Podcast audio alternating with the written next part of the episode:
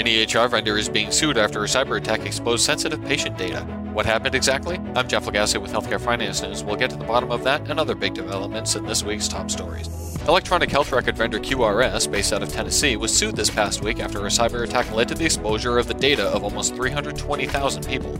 Healthcare IT News reports that QRS began notifying individuals of the incident back in October, but in a class action complaint filed in U.S. District Court, plaintiff Matthew Tincher said QRS failed to secure, monitor, and maintain protected health information and personally identified information in its patient portal, resulting in identity theft, out of pocket expenses, and the loss of sensitive information. The attack took place between August 23rd and August 26, 2021, with hackers likely acquiring names, addresses, dates of birth, social security numbers, patient ID numbers, and treatment and diagnostic information.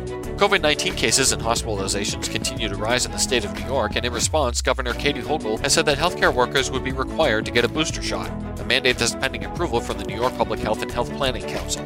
According to Healthcare Finance News, the required booster shots are designed to maintain a tentative staffing equilibrium and keep staff healthy, which, according to the mandate, means no exemptions other than a medical exemption and no test out options. The new mandate comes months after Hochul issued an executive order declaring a statewide disaster emergency due to healthcare staffing shortages.